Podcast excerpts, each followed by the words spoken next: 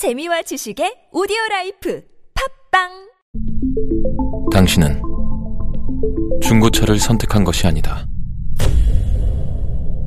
당신이 선택한 건 최초라는 자부심이자 경기 없이 누리는 편리함이며 BMW만의 격이 다른 책임감. 당신은 BMW의 선택을 선택했다. BMW Premium Selection. 비슷하게 보이죠?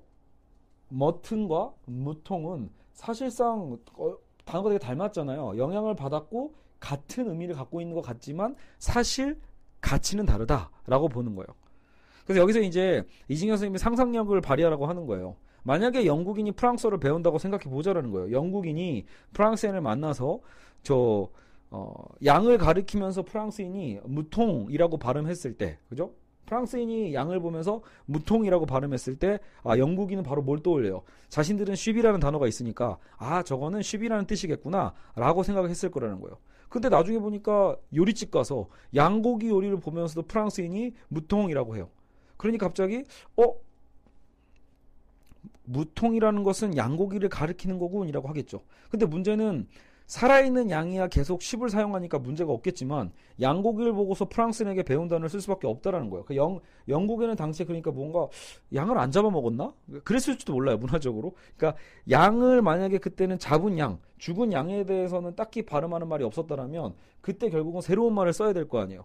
결국 왜냐면 10이라는 단어 자체를 좀 살아있다는 의미로 이미 어때요? 그 사회적으로 쓰고 있었으니까. 그래서 얘를 그걸로 동시에 쓰기엔 그러니까 결국은 프랑스어의 이 무통을 영어식으로 머튼이라고 바꿔가지고 죽은 양에다가 갖다 붙였지 않겠냐라는 거예요. 그런 상상을 해보자라는 거죠. 양고기를 뜻하는 다른 기호가 있었다면 그 말은 안 쓰이거나 다른 뜻으로 쓰였겠죠. 이렇게 나오면서. 자, 그래서 이런 기호의 가치가 다른 기호들과의 관계 속에서 정해진다. 이 얘기를 하고 싶은 거예요. 지금 중요한 것. 이 사례가 중요한 게 아니라 결국은 이 사례를 통해서 하고 싶은 말은 기호의 가치는 다른 기호들과의 관계 속에서 정해진다. 어, 무통은 아, 여기서 머, 아, 머튼이군요. 아, 무통인요.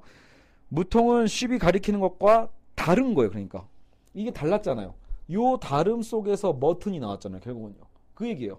무통과 쉽 자체가 완전히 같지 않고 어떤 차이를 만들어냄으로써 그 차이 속에서 영어의 머튼이 생긴 것처럼 이 다른 디퍼런트가 중요한 거예요. 그래서 이 차이에 의해서 가치가 생긴다. 자, 그래서 이 사례보다 더 쉬운 게 그거예요. 자, 강아지의 사례예요. 자, 만약에 여러분 어, 여기서 귀여운 강아지가 한 마리 있다고 생각해 봅시다. 저는 그동안 인생을 어떻게 살았길래 그 강아지 한 마리 못 그리겠네요. 어, 저희 집에 살고 있는 어, 개도 오래 키웠는데도 어, 못 그리겠어요. 그리면 정말 잼병인 것 같아요. 자, 어쨌든 지금 어, 강아지도요 이렇게 부를 수 있거든요. 어, 개 새끼라고 할 뻔했네요. 개새끼와 개 플러스 새끼죠. 개새끼와 강아지 둘 다 어린 개를 얘기하죠. 그죠? 그래서 어린 개가 여러분 만약에 있다고 했을 때 여기 책에 있네요. 책에 있는 애를 합시다. 자 보이시죠? 어, 책에 여러분 아니면 안 보이시는 분들은 머릿속으로 그냥 귀여운 강아지 아무나 떠올리세요. 그랬을 때 강아지와 개새끼는 모두 개새끼를 의미하죠 말 그대로 개새끼나 강아지나 그렇죠? 근데 문제는 뭐예요? 누가 봐도 다른 가치를 갖는다라는 거예요. 여러분 만약에 내가 아끼는 강아지를 데리고 산책을 가는데 지나가는 그냥 어떤 그냥 어 어르신이 그냥 보다가 어유 그냥 개새끼 참 이쁘게 생겼네 이렇게 얘기하는 어감과 어우 정말 강아지 너무 이쁘게 생겼네라고 말하는 게 다르잖아요 실제로 그러니까 지시체는 같아 설령 지시 대상의 설령 같다고 하더라도 개새끼라고 부르는 것과 강아지라고 부르는 게 가치가 다르다는 거 가치가 알겠죠? 자 그래서 어 이게 결국은 정말 같은 뜻이라면 별도로 사용할 이유가 없게 되는 거죠. 그죠? 사실상 그래서 우리는 어, 이 개새끼는 정말로 욕을 쓸 때 오히려 써게 쓰게 만들어잖아요. 다른 가치로 활용도 하게 되는 거예요. 결국은 어. 다른 가치를 지닐 수밖에 없다. 그래서 영어 자체는 같은 의미를 갖고 있지만 사실상 나중에는 이 개새끼는 사람을 욕할 때 쓰는 말이 된 거죠. 사실상. 그래서 이제 강아지만 지칭하는 게 아니라 사람에게 욕할 때는 이제 개새끼가 되는 거예요. 분명히 언어적 의미는 같은데 야 이 강아지야라고 말하는 것보다 야 이 개새끼야라고 하는 게 어때요? 우리는 벌써 욕으로 확 받아들이잖아요. 그렇죠? 자 그래서 개새끼란 기호의 가치는 개나 강아지란 기호와의 차이에 의해서 정해진 거다. 같은 게 아니라는 거예요, 결국은요. 이 차이에 의해서 이제 개새끼란 말을 누군가가 욕으로 쓰기 시작했을 거고, 그러면서 그것이 또 사회화 된 거겠죠. 그래서 기호의 가치는 차이에 의해 만들어진다. 그래서 다섯 번째 특징. 기호의 가치는 결국은 여기다 이거까지 씁시다. 차이, 디퍼런트에 의해서 만들어지는 겁니다. 자, 이렇게 해서 다섯 가지 특징 다시 한번 정리해 보죠. 첫 번째, 랑그와 파롤로 파롤로 되어 있는데 에, 소시르는 랑그에 대한 것에 관심이 있었고 그리고 언어의 기표와 기의에 있어서 언어의 자의성의 특징 그리고 공시와 통시성에 있어서 공시성에 특히 관점을 두었고 결합관계, 계열, 계열관계라고 일단은 문법의 구성 방식을 얘기했고요. 그리고 이제 기호와 가치는 아, 차이에 의해서 구성된다고 얘기를 합니다. 자, 이제 소시르 혁명의 효과를 살펴보죠. 그래서 자, 소시르의 언어학은 코페르니쿠스적 혁명에 비유될 정도로 강력하다고 하는데 그게 대체 왜 그러냐라고 하는 거예요. 그래서 역시 영향력은 두 개가 있습니다. 첫 번째, 두 번째인데 이 두 개가 어, 나름 상반돼요. 그래서 첫 번째 근거는 뭐냐면 체계적인 구조를 이루고 있는 언어와 그 언어를 사용하는 개개인 주체 사이의 관계예요. 다시 얘기하면 언어 구조죠. 언어 구조와 그것을 사용하는 개인과의 관계. 요 얘기예요. 이거 언어 구조, 개인. 근데 문제는 뭐가 우선하냐면 이 소시르의 언어학을 통해서 우리는 언어 구조의 중요성을 알게 되는 거예요. 음. 아까도 봐요. 랑그가 결정하잖아요, 사실은요. 랑그. 랑그는 개인에 의해 좌우되는 게 아니죠. 사회적으로 약속된 규칙이고요. 결국 우리는 어, 그 말을 하기 위해서는 한국말을 하려면 어때요? 우리는 결국은 그 규칙에 따라가야 돼요. 우리가 영어를 하려면 어떻게 해야 되죠? 영어의 랑그를 따라가야만 해요. 우리 멋대로 고칠 수 없죠. 아 이거는 비효율적이 이건 잘못된 거야 라고 해서 어, 어떤 고칠 수 있냐라는 거예요.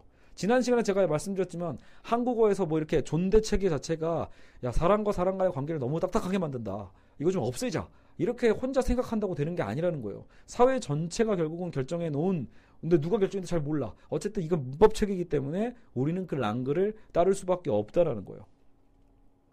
옳다 그르다는 판단은 물론 좋다 나쁘다는 판단 역시도 언어의 구조 속에 있는 것이고 개인들은 그것을 가져다 쓸 수 있을 뿐이다. 사고나 판단은 개개의 주체가 아니라 언어의 의미 속에 의미 체계 속에 있는 거다. 결국은 개인의 사유빈 판단 같은 것도 결국은 다 뭐야? 요 구조 안에 포섭되는 거죠. 어떻게 보면요. 그러니까 주체가 우리 지금 철학과 골득정섭 핵심은 주체가 뭐고 진리가 뭐고 그죠? 윤리는 무엇인가 이런 거잖아요. 결국 주체 자체가 종속되는 거죠. 주체의 사라짐인 거예요. 예, 주체가 하는 게 아니라 언어의 의미 체계 속에 있는 거고 개인들은 그것에 따라 판단하고 행동한다는 결론이 나온다. 그래서 언어학이 중요하다고 보는 거죠. 예, 언어 체계에 의해서 우리의 사유 체계도 결정이 되니까요. 우리 지난 첫 시간 기억나잖아요. 한국에는 이렇게 잠을 자진다 이런 문법 체계가 없기 때문에 우리는 공부 시간에 졸면 맞게 되어 있는 거예요.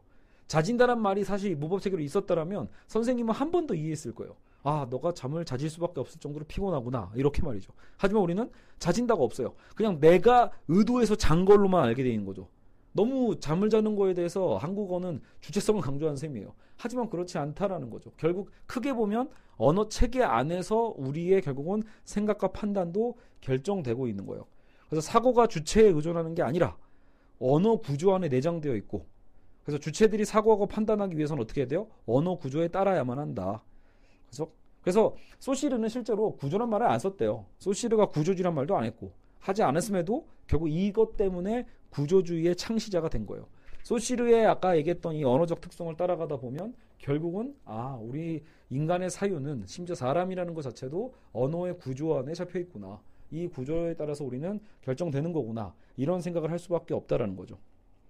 그래서 이제 이게 아까 우리 지난 시간에 얘기했던 훔볼트의 칸트의 이 선험적 구조와 다를 바가 없는 거예요. 여기서는 그러니까 훔볼트와 비슷한 부분이 있는 거죠.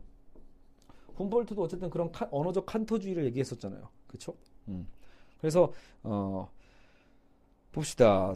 어, 단일한 언어 구조가 빚어내는 구조의 효과고 이때 구조란 언어를 사용하는 다수의 주체들이 동일하게 사용하는 기초를 제공하는 게 되고 모든 인간이 동일하게 사고하고 판단할 수 있는 근거가 된다면 그것은 칸트의 선험적 주체와 다를 바가 없죠. 그래서 칸트적 의미에서 선험적 구조이자 주체 외부에 있긴 하죠. 언어는 그래도 여러분 주체 외부에 있잖아요. 우리 안 우리 바, 우리가 바깥에서 쓰는 거니까. 그래서 언어를 사용하는 모든 사람의 공통된 판단의 단위라고 통일적인 구조라는 점에서 칸트와 유사하다. 그런 점에서는 근대적이에요.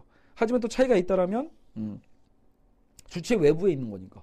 내 안에 있는 것 안에서 뭘 주체적 주체 철학으로 찾아냈다기보다는 언어는 외부에 있잖아요. 그 언어에 의해서 우리가 포섭된다라는 것. 언어는 외부에 있어요. 자, 우리 나가 있죠.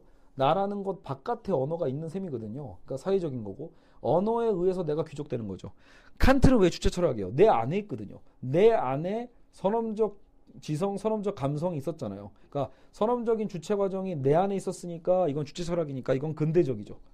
근대적이다라고 할 수 있는데 언어는 바깥에 있잖아요. 그 바깥에 있는 애한테 오히려 내가 지금 끌려가는 셈이에요. 이렇게 본 부분에서는 탈근대적이다라고 이진경 선생님은 구분을 하고 있는 거예요. 그러니까 이런 부분은 그러니까 소시로의 언어 구조는 두 가지가 다 있는 거예요. 탈근대적인 요소와 근대적 요소를 다 갖추고 있다. 이걸 생각하시면 됩니다. 나중에 여러분 또 우리가 락강 쪽에서도 보겠지만 여러분 그 언어의 구조에 대한 중요성은 매우 강조를 아, 해, 하면 할수록 의미가 있어요. 결국은 우리가 정신분석에서도 우리 프로이트 편에서도 배웠지만 우리가 결국은 이 아버지의 어쨌든 이 거세, 아버지의 어쨌든 이 체계를 받아들이지 않으면 우리는 사회화될 수 없다고 했잖아요. 거기서 결국 그것이 언어이기도 한 거죠. 우리는 언어적 체계를 받아들이지 않으면 한국 사회에서 살아갈 수 없는 것처럼 근데 이제 언어 체계를 받아들이는 순간 여러분 그냥 커뮤니케이션만 된다가 아니라 우리의 모든 사유 방식과 행동에 대한 부분들도 우리는 언어에 의해서 영향을 받게 돼 있다라는 거예요. 그죠? 그렇기 때문에 이건 정신분석에서도 굉장히 중요한 거죠. 그 언어를 결국 우리가 내면화함으로써 언어 체계를 받아들이라는 건 그 사회적 질서를 결국은 다 받아들인 거거든요. 알겠죠?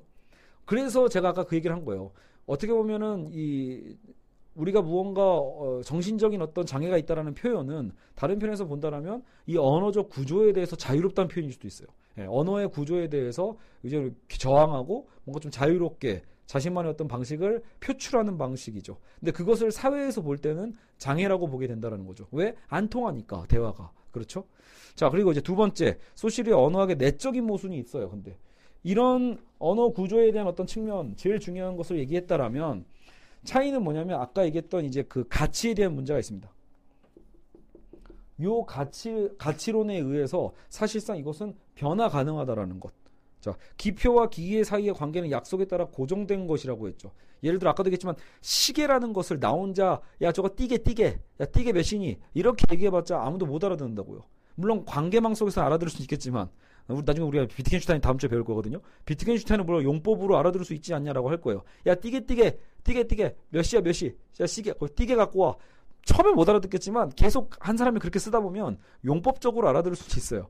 하지만 이게 어쨌든 한 사람이 한다고 되는 건 어쨌든 아, 거의 어렵거든요. 그러니까 지금 소시르가 얘기하고 있는 언어의 사회성과 자의성을 생각해 보면 사실 어떻게든 한 번 고정된 것은 바뀌지 않아요, 쉽사리. 그러나 아까 기호의 가치 개념에서 본 것처럼 차이에 의해서 결국은 어, 결정된다고 했잖아요. 개새끼라는 기호의 가치는 강아지랑 기호의 차이에 의해서 결정된다. 이 차이가 바로 개새끼랑 기호의 존재를 가능하게 하는 거다. 그러니까 차이가 없었으면 우리는 개새끼라는 욕도 없었을 거라는 거예요. 뭔가 차이가 있으니까 갖다 쓴 거죠. 이 말은 기호들 사이의 관계가 달라지면 하나의 기호가 다른 가치를 가진다. 자, 그래서 기호가 되게 여러 개잖아요. 그러니까 기호와 기호와 기호 A, 기호 B 뭐 이런 것들이 있는데 기호와의 관계가 어, 바뀌면 음, 어떤 하나의 기호는 다른 가치를 가질 수 있다는 것 또한 의미합니다. 그래서 여기 책에서는요 뭐가 나오냐면 이 우리가 먹는 사과 있죠. 먹는 사과에 대해서 어떤 이제 김남주 시인의 사랑은 가을을 들, 끝낸 들녘에 서서 사과 하나 둘로 쪼개 나눠 가질 줄 안다. 뭐예요? 주제가 사랑은이죠. 사랑은 가을을 끝낸 들녘에 서서 사과 하나 둘로 쪼개 나눠 가지고 이 사과는 사랑을 상징하네요 보니까 그죠? 그러니까 사과인데 이 김남주 시인의 이 여기서 갖고 있는 이 사과의 기인은 사실상 사랑이고 따스함이에요. 근데 여러분 그 비레름텔 있잖아요. 머리에 사과 올려놓고 화살로 푹 쏴는 거. 그 얘기를 들으면 우린 뭐가 떠올라요? 우와 이제 뭔가 아들의 머리가 날아갈지도 모른다는 어떤 공포죠. 이 그죠 비레름텔 아들 머리에 올라가 있는 사과는 어마어마한 사랑이 아니라 오히려 긴장, 혹은 아버지의 어떤 이 매정함 이런 것도 떠오르잖아요. 그러니까 전혀 가치가 다른 걸 얘기하고 싶은 거예요. 같은 사과인데 의미가 달라. 그렇죠? 그런 그런 사과에 대해서도 다른 가치를 갖고 있는 것. 그죠? 그러니까 이것은 사과라는 동일한 기호에 새겨진 다른 기호의 흔적, 그 다른 기호의 흔적이 다른 것이다. 기호들의 관계에 의해 각자의 가치를 강조. 아까 어떤 가치가 있었죠? 이 사과는 김남주 시인의 어떻든 그 언어들이 있었잖아요. 사랑, 가을, 들녘, 쪼개 나눠 가질 줄 안다. 여러 가지 아까 뭐가 있었죠? 언어의 그 뭐죠? 결합 관계라고 할까요? 어. 그런 부분들의 전체적인 기호적 관계 안에서 사과가 다른 가치를 갖는 거고 비레름 테갈의 사갈은 아들, 아빠, 그리고 죽음, 화살 이런 어떤 이제 그런 계열 관계 속에서 사실상 다른 가치를 갖게 되는 거죠. 자, 그러니까 제가 아까 말씀드렸던 태극기 집회 똑같아요. 같은 태극기인데 태극기를 둘러싸고 있는 기호들에 의해서 영향을 받는 거예요. 다른 기호들, 기호들과의 차이에 의해서. 예전까지는 태극기 하면은 어 뭐 김구 선생님이나 독립투사 윤 윤봉길이나 안중근이나 이런 분들이 떠올랐다라면 지금 태극기 집회의 그 계열들을 보시면 어때요? 그게 아닌 거죠. 박정희, 박근혜, 그죠? 그 과정 속에서 결국은 뭐 어, 반정부적인 어떤 이제 운동들 이런 것들 혹은 거기에 또 기독교 합류되어 있고 뭐 친미 활용되어 있고 오히려 이게 태극기와 성조기가 오히려 거의 같은 동급으로서 동급인지 뭔지 모르겠지만 다른 계열 관계를 갖고 있는 거예요. 그러니까 그 과정에서 전혀 다른 기호의 가치를 갖게 됐다는 거예요. 같은 태극기인데 전혀 다른 의미로 우리는 지금 혼동의 어떤 시대에 와 있는 셈이라고 볼 수 있죠. 결국은 변화되잖아요. 그러니까 지금 이제 결론은 그거예요. 기호의 의미는 아까 1번에 의하면 뭐예요? 고정되어 있는 거예요. 기호의 의미는 구조 안에서 고정된 것이고 개인이 사용하는 의미나 받아들이는 의미는 이러한 구조의 효과에 불과해. 이런 식으로 얘기했던 게 첫 번째라면 두 번째는 오히려 정반대가 되는 거예요. 이런 구조주의 명제를 오히려 흔들고 있죠. 1번의 명제를 흔드는 2번의 가변성이에요. 이거는요. 고정성이 아니라 결국은 그 차이에 의해서 기호와 기호의 관계와 차이에 의해서 체계화된 기호의 망 속에서도 기호의 가치가 얼마든지 가변적임을 보여주고 있는 거예요. 나중에 이제 이 부분은 사실 이제 이렇게 얘기를 하는 것 같아요. 데리다 있죠. 해체주의의 상징. 데리다가 아마 이런 부분들을 소시르의 언어학에서 뽑아낸 것 같아요. 야, 소시르의 언어학 보니까 이런 가변성 있지 않니? 이렇게요. 여기서도 그래서 그런 데리다에서 강조됐고 소시르에게는 사실 이 두 번째 부분은 좀 미약하게 드러난대요. 예. 결론적으로 이러한 모순 역시 앞서서처럼 근대적 측면과 탈근대적 측면이 언어학에 공존한다. 알겠죠? 여러분 소시르의 계속 매력은 이런 거예요. 근대성과 탈근대성을 다 같이 갖고 있는 어떤 특징을 갖고 있다는 거죠. 그죠? 자 그리고 음.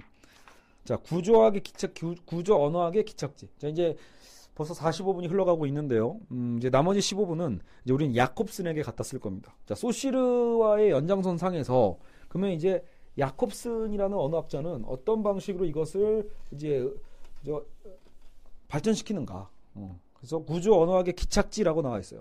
프라하학파라고 불린대요. 그죠? 보통 우리 프라하는 여행 가는 곳으로 알고 있는데, 그죠? 프라하학파. 아, 가보진 않았지만 가보고 싶네요. 예, 그런데 어쨌든 여기는 이 언어학의 이 발전이 되게 좋았나 봐요. 야콥슨과 트루베츠코이라는 걸 필두로 해서 구조주의 언어학이 여기서 발전을 했대요.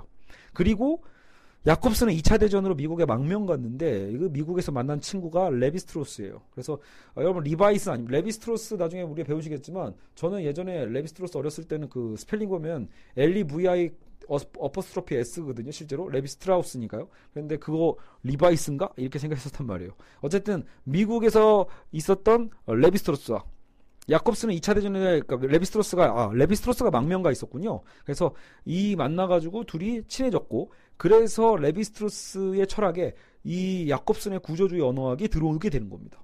그렇죠? 자, 그래서 야, 지금 우리는 소쉬르가 아닙니다. 야콥슨으로 와 있어요. 그죠? 야콥슨, 야콥슨. 그래서 첫 번째, 기호의 구조를 인간의 기호 사용 능력으로 환원했다. 자, 기호 구조는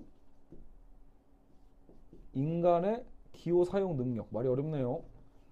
자, 능력으로 근데 환원했다라는 거잖아요. 기호의 구조가. 자, 무슨 말인지 한번 볼게요. 앞서 소시를 다루면서 우리는 결합관계와 계열관계를 얘기했죠. 그쵸? 거기서 우리는 먹었다라는 말을 예로 들었어요. 이때 먹었다라는 단어는 단지 하나의 단어만이 아니죠. 먹었다고 하면 무언가를 먹을 거고 또 누군가가 먹었을 거고요. 그렇죠? 다시 말해 먹었다라는 말에는 누가 무엇을 이미 함축돼 있는 거예요. 그렇죠? 제가 아까 뭐였죠? 야식을 먹고 싶다고 했잖아요. 통닭을 먹었다. 통닭을 먹으면 누가? 제가 조종일이 언제? 밤에 네, 미친 듯이 먹었다. 어쨌든 무언가 미친 듯이란 부산 없더라도 누가 무엇을은 따라 나온단 말이에요. 이제 이 먹었다에 그런 것처럼 이게 인접성이에요. 인접성. 자, 저로 저로 하죠 모델은요. 자, 조종일이 밤에 야식으로 통닭을 먹었다. 어, 이렇게 되면 아까 우리가 얘기했던 그저 결합 관계잖아. 결합 관계. 기억나시죠? 결합 관계. 근데 인접성. 여기서는 이 인접성이 중요한 거 아니에요. 어, 이거 뭐 하나라도 빠지면 안 되죠. 다 필요해. 결국은요. 어? 아니 최소한 야식으로는 없더라도 통닭을 먹었다 있어야 될 거 아니에요. 그죠? 얘는 없어도 되겠지만 조정일이 무엇을 먹었다. 통닭을 먹었다. 그죠? 이건 중요하잖아요. 그죠? 야식은 뺍시다 그러면. 어, 그러면 조종일이 통닭을 먹었다라고 했을 때 이 인접성에 대한 개념을 환유라고 합니다. 환유. 됐죠? 자, 그래서 야콥스는 환유 하나의 기호로 표현하는 것, 인접성을 갖는 기호들이 하나로 하나의 기호로 표현되는 경우를 환유라고 한다. 그렇죠? 인접성을 갖는 이 기호들이 그렇죠? 어, 하나의 기호로 표현되는 경우로 야콥스는 환유라고 한다. 그러니까 예를 들어 연기를 보면 기본적으로 불을 떠오르잖아요. 아, 연기가 연기를 보면 우리는 기본적으로 불을 통해서 연기가 난다라는 어떤 일종의 또 인과성도 있으니까 그러니까 거기에서 우리는 일종의 이걸 또 환유적 관계라고 봐요. 서로 가까운 인접 관계라는 거예요. 인접 관계여서 하나를 보면 다른 것을 알 수 있는 거. 뭘 먹었다라고 하면 무엇을 먹었는지 알 수 있는 것처럼 무엇을 먹었는지 최소한 고민하게 되는 것처럼 어, 바로 알 수 있는 것 그것을 얘기하는 거죠. 먹었다라는 것은 무엇을 목적으로 갖습니다. 근데 어쨌든 참, 아, 이 얘기하는 거죠. 그리고 나서 아까 우리가 계열관계 기억나죠? 계열관계. 바꿀 수 있는 거. 제가 통닭을 먹을 수도 있지만 그냥 어, 뭐죠? 바나나를 먹을 수도 있는 거고 그냥 아, 아니면 더 그냥 간단하게 요구르트를 먹을 수도 있는 거잖아요. 그렇죠? 그래서 통닭이 아니라 아 그냥 빵으로 대체해. 요구르트 대체해. 야 물 먹어라 그냥 살 빼고. 이런 식으로 대체하는 것 유사성인 거예요. 유사한 거. 어, 그렇죠? 그래서 이 유사성 개념 인접성이 환유라면 인접성이 환유라면 유사성이 바로 은유인 거예요. 우리가 문학에서 얘기하는 그 은유처럼 예, 뭔가 바꿔 쓸 수 있는 거죠. 은유. 유사해. 유사하기 때문에 아예 그 자체로 대체할 수 있는 것. 메타포라고 하는 거죠. 자, 그래서 어, 우리가 이제 사과라는 말을 아까 사랑이라는 기호로 표시하는 경우도 은유의 예다 이렇게 나와 있습니다. 사과라는 말도 우리는 사랑으로 어, 대체하는 거죠. 자, 그래서 소시르의 결합관계와 계열관계가 언어의 구조를 뜻하는 거였다면 우리가 소시르 아까 배웠잖아요. 소시르의 아까 그 결합관계 아, 안 썼네요. 그 계열관계. 여기 아까 가로가 결합이었고 이 세로가 계열이었죠. 그러니까 결합 관계와 계열 관계가 아까 소시르가 나눈 방식이라면 야콥스는 여기에다가 어떤 방식과 은유의 방식을 집어넣은 거예요. 그렇죠? 그래서 연결은 되죠. 그렇게 연결하실 필요가 있어요. 그래서 어, 은유와 환유라는 두 개의 축으로 연구를 한 거죠. 기호를 사용하여 문장을 구성하는 능력이다. 결합관계와 계열관계 아까 언어를 구조를 그냥 바라보는 분석하는 방식이라면 은유와 한유는 기호를 사용해서 문장을 구성하는 능력. 그래서 이게 아까 첫 번째 특성인 거예요. 첫 번째 특성. 기호 구조가 인간의 언어 사용 능력에 달려 있다. 환원된다라고 한 거죠. 기호를 사용해서 문장을 구성하는 능력으로서 은유적이냐 환유적이냐 이걸 따지는 거예요. 쉽게 얘기해서 여기서 사례가 이거예요. 자 칼이라는 단어가 있어요. 칼. 뭐가 떠오릅니까, 여러분은? 칼하면 떠오르는 거. 솔직히 저는 칼을 좀 무서워하거든요. 그래서 칼 떠오르면 항상 어떤 공포가 떠올라요. 사고가 먼저 이렇게 예측이 된다거나 막 이런 거예요. 그래서 어리, 저희는 저희 집에 딸들이 막 아내가 이렇게 과도로 깎을 때요. 저는 아내가 찔릴까봐도 늘 걱정이고 아내가 자르고 있을 때 애들이 그 주변에만 있어도 저는 1m 안으로 못 들어오게 해요. 그만큼 저는 혹시나 모를 칼이 갖고 있는 그러니까 저는 공포성이 있는 거죠.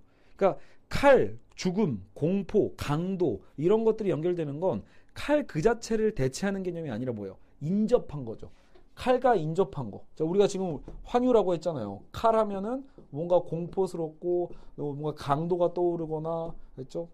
뭔가 피가 떠오른다거나 이렇게 생각하면은 결국 이거는 뭐예요? 인접성. 인접성이다. 결국 이거는 환유의 개념으로 볼 수 있는 거예요. 근데 만약에 여러분이 못이나 송곳이나 포크 이런 걸 떠올리면 자, 야 칼 없네. 포크 갖고 와. 어. 아니면 칼 뭔가 찌르는 건데 못 찌르는 거, 송곳 찌르는 거. 그러니까 뭔가 이런 식으로 뭔가 대체할 수 있는 방식, 유사한 걸로 본다라면 유사성, 그건 은유인 거예요. 그러니까 여러분이 지금 칼이라는 단어를 떠올랐을 때 뭐가 먼저 떠올랐냐라는 거죠. 여러분은 환유적인 방식으로 생각하는지 은유적으로 먼저 생각하는지를 구분할 수 있는 방법이기도 해요. 일단 저는 환유적이네요. 어, 저는 칼을 든다고 했을 때 칼에서는 칼을 대체할 수 있는 뭐 가위나 뭐 이런 게 떠오르는 게 아니라 되려 전 칼하면 일단은 공포가 먼저 떠오르거든요. 환유적이죠. 여러분은 은유적일 수도 있고요. 환유적일 수도 있고요. 그래서 이제 이 야콥슨의 이 실어증 연구가 되게 중요해요. 그래서 야콥스는 그래서 결국 이 얘기를 하는 거죠. 이게 되게 재밌는 사례이긴 합니다. 그죠? 관심 있는 우리가 흥미로운 유사성 연관이 파괴된 경우. 자, 지금 요 유사성 은유가 파괴되고 얘만 살아 있는 거예요. 조종일이 통닭을 먹었다. 얘만 살아 있는 거죠. 결국 이 관계만이 남아 있는 사람은요. 은유가 없어. 그러니까 말을 못 바꾸는 거예요. 말 그대로. 예를 들어 서 사례가 그거예요. 과부. 남편 없는 여자는 과부로 얼마든지 바꿨을 수 있죠. 결혼 안 한 남자는 총각으로 얼마든지 바꿨을 수 있죠. 근데 이 유사성 연관이 파괴된 것, 은유적인 능력이 파괴되신 분은 그게 안 된다라는 거예요. 그래서 그냥 야 네가 말한 거 뭐- 그러면 과부 맞잖아라고 얘기해도 아니 과부 말고 과부 말고 그 여자 남편 없는 여자야. 아 그러니까 그 말이 과부잖아. 아예 과부 아니라니까 그냥 남편 없는 여자. 야 그러면 그 사람 총각이라는 소리잖아. 아니 그 사람은 결혼 안 한 남자라고 이렇게 얘기하는 거죠. 굉장히 피곤하죠. 그러니까 이 실어증 유형 중에 유사성이 파괴되면 그렇게 되고요. 자 거꾸로 인접성이 파괴되면 문법이 완성이 안 돼요. 예, 조정일이 통닭을 먹었다 이걸 해야 되는데 이 결국 뭐예요? 이 연관할 수 있는 능력이 떨어지게 되는 거예요. 그렇기 때문에 나중에 과부는 밤에 외롭다. 총각은 밤에 외롭다. 이거 얼마나 우리 어디 인접성으로 충분히 예측되죠. 총각들 얼마나 외롭습니까? 그래서 요즘 뭐 어쨌든 어, 사회적인 문제도 되고 있는데 여하튼 뭐 리얼도를 수입하냐 마냐 이렇게 논지가 되는데 결국 뭐예요? 총각들은 밤에 외롭다. 이렇게 어떤 우리가 기본적으로 인접성의 개념을 생각, 생각할 수 있는데 그게 고장나면 그게 안 되는 거예요. 그게 어려운 거예요. 알겠죠? 그냥 말을 못 하는 거죠. 제대로. 단어만 파편적일 뿐이에요. 그러니까 반- 단어만 나오는 거죠. 은유적으로 대체할 수 있는 단어는 나오는데 연 인접한 어떤 부분들을 매칭을 못 해요. 그러니까 말 그대로 제대로 된 말이 형성이 될 수가 없다라는 거죠. 이것은 언어를 구성하는 능력이 인간의 결국은 사고 안에 있다는 뜻이기도 하대요. 언어를 구성하는 능력이 인간의 사고 안에 인간의 뇌 안에 있다는 거죠. 결국은요. 예, 왜 그래요? 뇌 실효증이 뭐냐면 뇌의 어떤 고장이니까 그 능력에 대한 고장이니까 그래서 인간의 뇌 안에 있다는 것까지 이제 더 극단적으로 밀어붙이게 되고 소시리가 생각했던 언어의 구조가 그러면은 소시리는 언어가 사실은 뭐 우리 바깥에 있다는 느낌으로 얘기를 했잖아요. 근데 이제 언어 자체가 우리의 선험적인 언어 사용 능력이 되는 거고 그렇게 되면서 우리 뇌 안에 들어와 있는 거죠. 아예 선험적이다. 모든 인간에게 공통된 것이고 언어를 사용하기 이전부터 갖고 있는 것이고 어, 그것이 깨지면 사고하거나 판단하는 게 이제 불가능해지는 겁니다. 자, 이것은 인간이 인간 외부에 존재하는 기호나 기호의망을 어떻게 사용할 수 있는가를 보여준다는 점에서 적극적인 측면이 있다. 동시에 또 하나의 선험적 주체를 가정하는 효과도 있다. 소시르의 언어학이 갖고 있는 칸트주의적 요소를 더 확대해서 야콥스는 훔볼트의 칸트주의에 더 근접한다. 주체 없는 주체 철학. 예. 분명히 어쨌든 그 뭐- 뭐라고 할까요? 어쨌든 그 언어적인 구조 개념에서 본다라면 그렇죠? 무언가 어, 이 선험적 구조 개념으로 들어와 있다라는 것은 또 주체적이지만 근데 언어의 구조에 의해서 우리가 사유하는 방식이니까 역으로 이건 또 결정론적이란 말이에요. 그러니까 또 주체 없는이기도 해요. 주체 없는 주체 철학 이런 말이 나와 버리는 거죠. 나중에 이것이 이제 레비스트로스에게서도 영향을 끼치게 됩니다.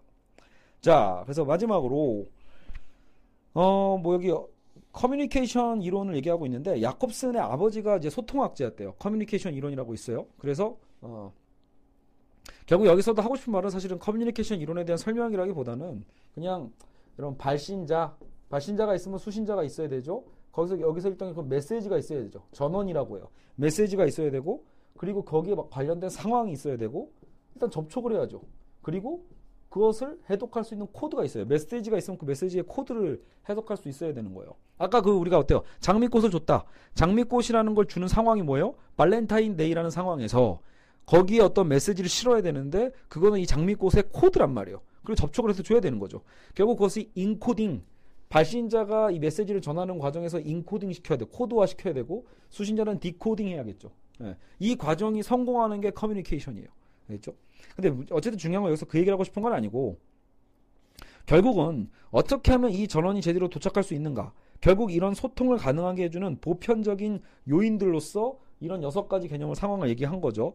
언어학은 이런 보편적 과학적 지식을 추구하는 학문이 된다라는 거예요. 야콥슨이 이런 얘기를 함으로써 나름의 과학주의를 표방하고 있다. 이 얘기를 하고 싶은 거죠. 이진경 선생님은요. 알겠죠? 그래서 언어학은 보편적이고 과학적 지식을 추구하는 학문으로서 자리매김하려고 한다.